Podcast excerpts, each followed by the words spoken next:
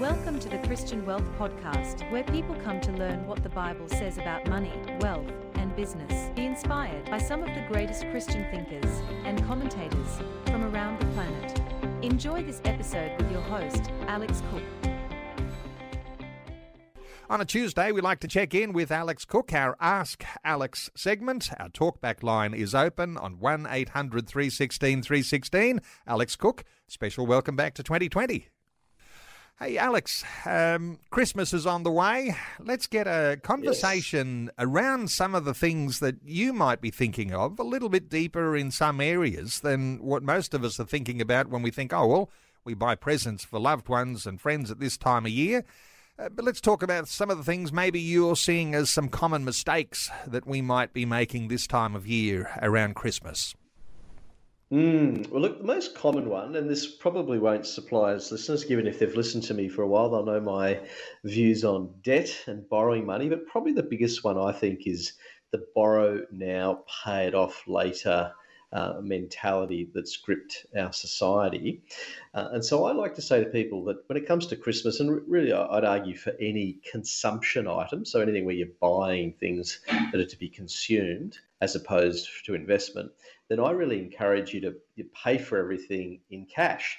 Now, I'm not obviously referring to the physical cash you have in your wallet. It could be just using a debit card from your bank account. But the point here is pay for everything in cash. Try and avoid racking up the credit card debt or a personal loan because the reality is when you use debt, more than likely you're going to spend more than you otherwise would have. And of course, then you spend the next uh, couple of months or even 12 months paying it back off and you know paying unnecessary interest on that debt as well. So try and uh, keep the borrowing to a minimum as close to zero as you can.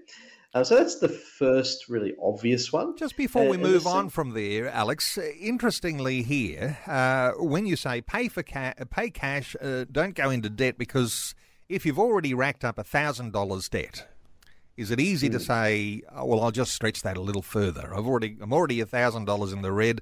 I'll push it on to two thousand. But of course, paying that back is difficult. But there's a temptation, isn't there, when you have got a certain level of debt that you're already into, you think, oh, well, a little more won't hurt hundred percent, and that's the I think the addictive nature of credit. But funnily enough, and I'm glad you asked, is because just before uh, we jumped on air, I actually did some calculations of this. And let's say your debt was four thousand dollars on the credit card. Um, interest rates on credit cards are around twenty percent. So over the next twelve months, you'd be paying eight hundred dollars a year in interest on that Christmas debt. Of course, if you paid it off in six months, it'd be four hundred dollars. The point being is that's uh, you know you know most of us. I think the average household income in Australia is somewhere around the seventy eighty thousand dollar mark. Um, you'd be literally pouring four hundred to eight hundred dollars down the drain. So yes, cash is definitely the way to go. All right. And so, making mistakes, uh, if you understand your mistakes, then you perhaps uh, can develop a little bit of wisdom to try and avoid those. Uh, what else is on mm. your hmm. mistake list?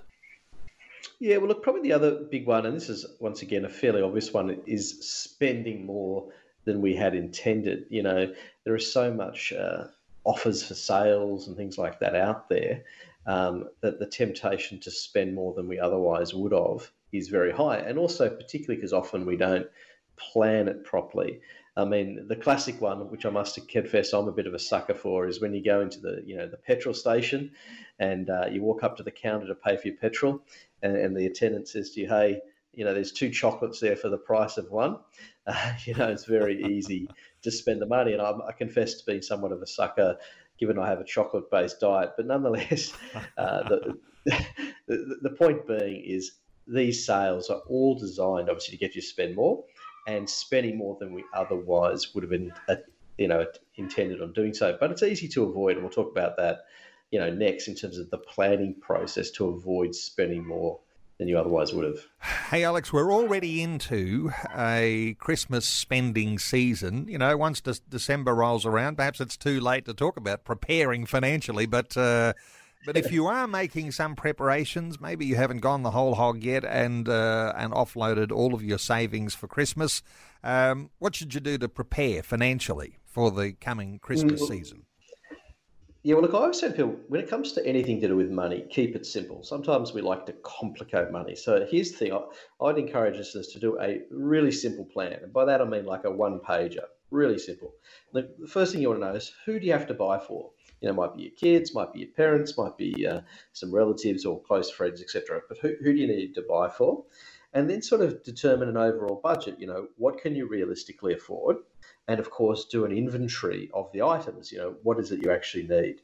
Um, I always encourage people to put it in writing, put it on paper. Don't budget in your head and hope hope you're guessing because often when you put things in writing, that's when they really stare you in the face and you make better financial decisions uh, accordingly.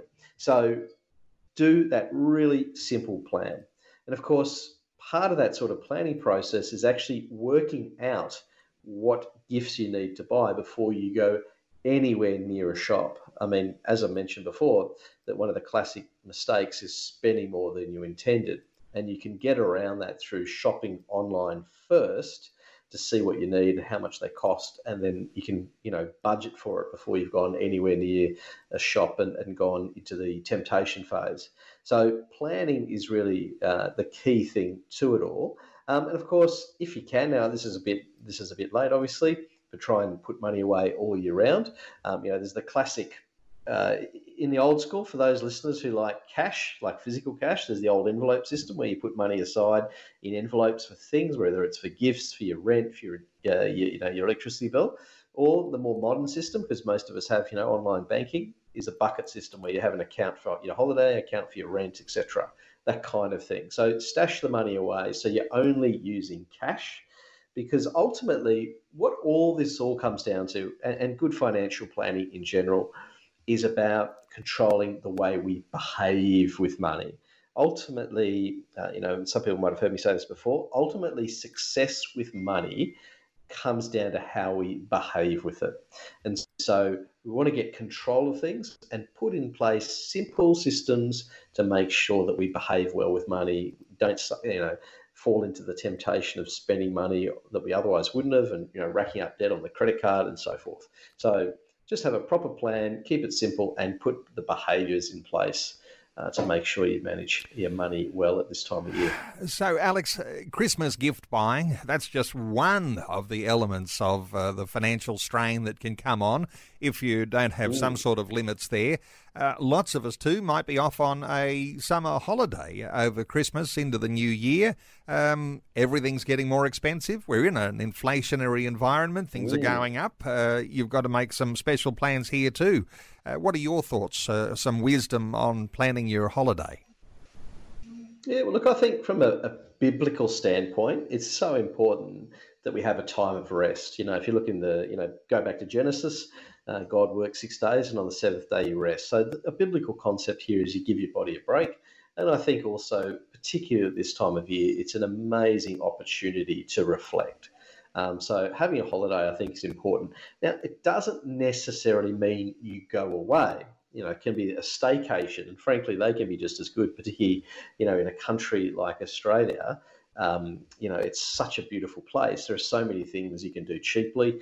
Um, I think what 90% of the population lives near the coast, or even if you live inland, there's you know beautiful forests. There's so much you can do to enjoy God's creation at, at next to nothing.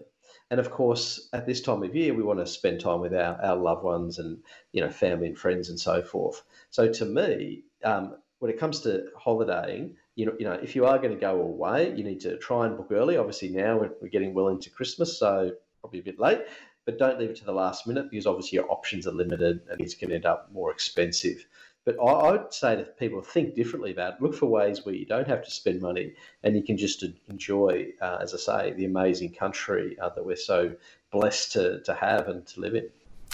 Let's talk about being a Christian at Christmas. And it's more, I suspect, than just going along to a church service on Christmas Day or on Christmas Eve, as is the habit of some. But uh, when you're a Christian, Christmas is coming. You've got this moment in time where we reflect on the arrival of the Son of God, the salvation plan of God, the incarnation, we call it. Um, is there a Christian approach to Christmas that we perhaps need a reminder of?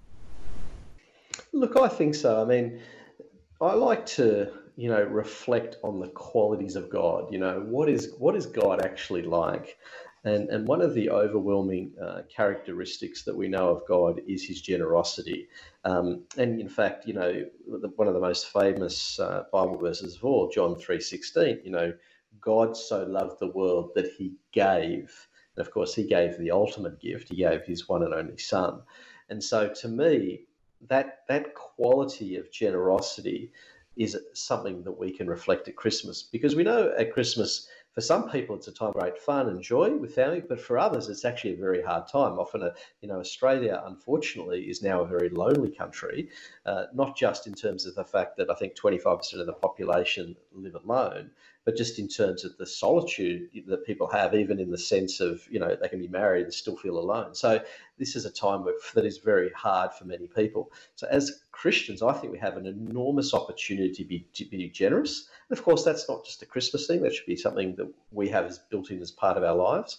Um, but Christmas is a great time for us to uh, reflect that quality of Christ of one of, of generosity. And there's lots of ways uh, that we can do it. So, for example, uh, my in fact, I was thinking of my sister. My sister's a missionary in Japan, and a couple of years ago, we, when we had a family get together, she gave me a it's like a kind of voucher from a charity in Australia, and what it was was a do, it was a I think it was a donation of a cow to a family in the third world. So in other words, there was no direct benefit to me. It was but it was this this gift to to a poor family in the third world. And I thought to myself, what a fantastic gift. Uh, you know, we're helping someone else in a third country, you know, third world country. Uh, I'm at a stage in life where really I don't need much other than a new pair of socks, and uh, it was a it was a fantastic gift. And interestingly, it's of all the gifts she's given me over the years, it's the only one I actually remember. So it's a fantastic uh, opportunity to give gifts that are a bit different rather than just things that consume and wear out. It's something you can actually give that has a really productive benefit to someone else. But one other thing, just to encourage people with, is hospitality. You know, uh, the Bible makes it very clear that we should be hospitable to others. And maybe you know someone who's going to be alone at Christmas. In fact, I'll give you a, real example. In, in my life, a friend of mine a few years ago was going through a nasty divorce. Uh, his kids were going to be with his ex-wife over Christmas. Uh, he was from South Africa and living in Australia, and therefore he wasn't going to be with any family of that. So we had him around our house. You know, it cost us nothing. He got to be with another family, have a great time. Had a fabulous Christmas, and, and we got to share with it. So that's just a really simple thing. There are so many simple things that we can do that don't cost a lot of money that reflect this quality of Christ, this generosity of Christ that we can show others and really bless people at this time and make it great for everybody. You know, we should be sharing in the joy that we have. And of course, the best joy of all is share just the good news of Jesus himself. Um, but there's so many things, as I say, we can do to reflect Christ at this time. It's uh, it's a wonderful opportunity. It is a good reminder, especially at this point early in December, to keep your eye out for those who might be at a loose end uh, for their Christmas, and might be a good thing to you know uh, get a, a ring in or two so you can put them around the table, as you say, Alex.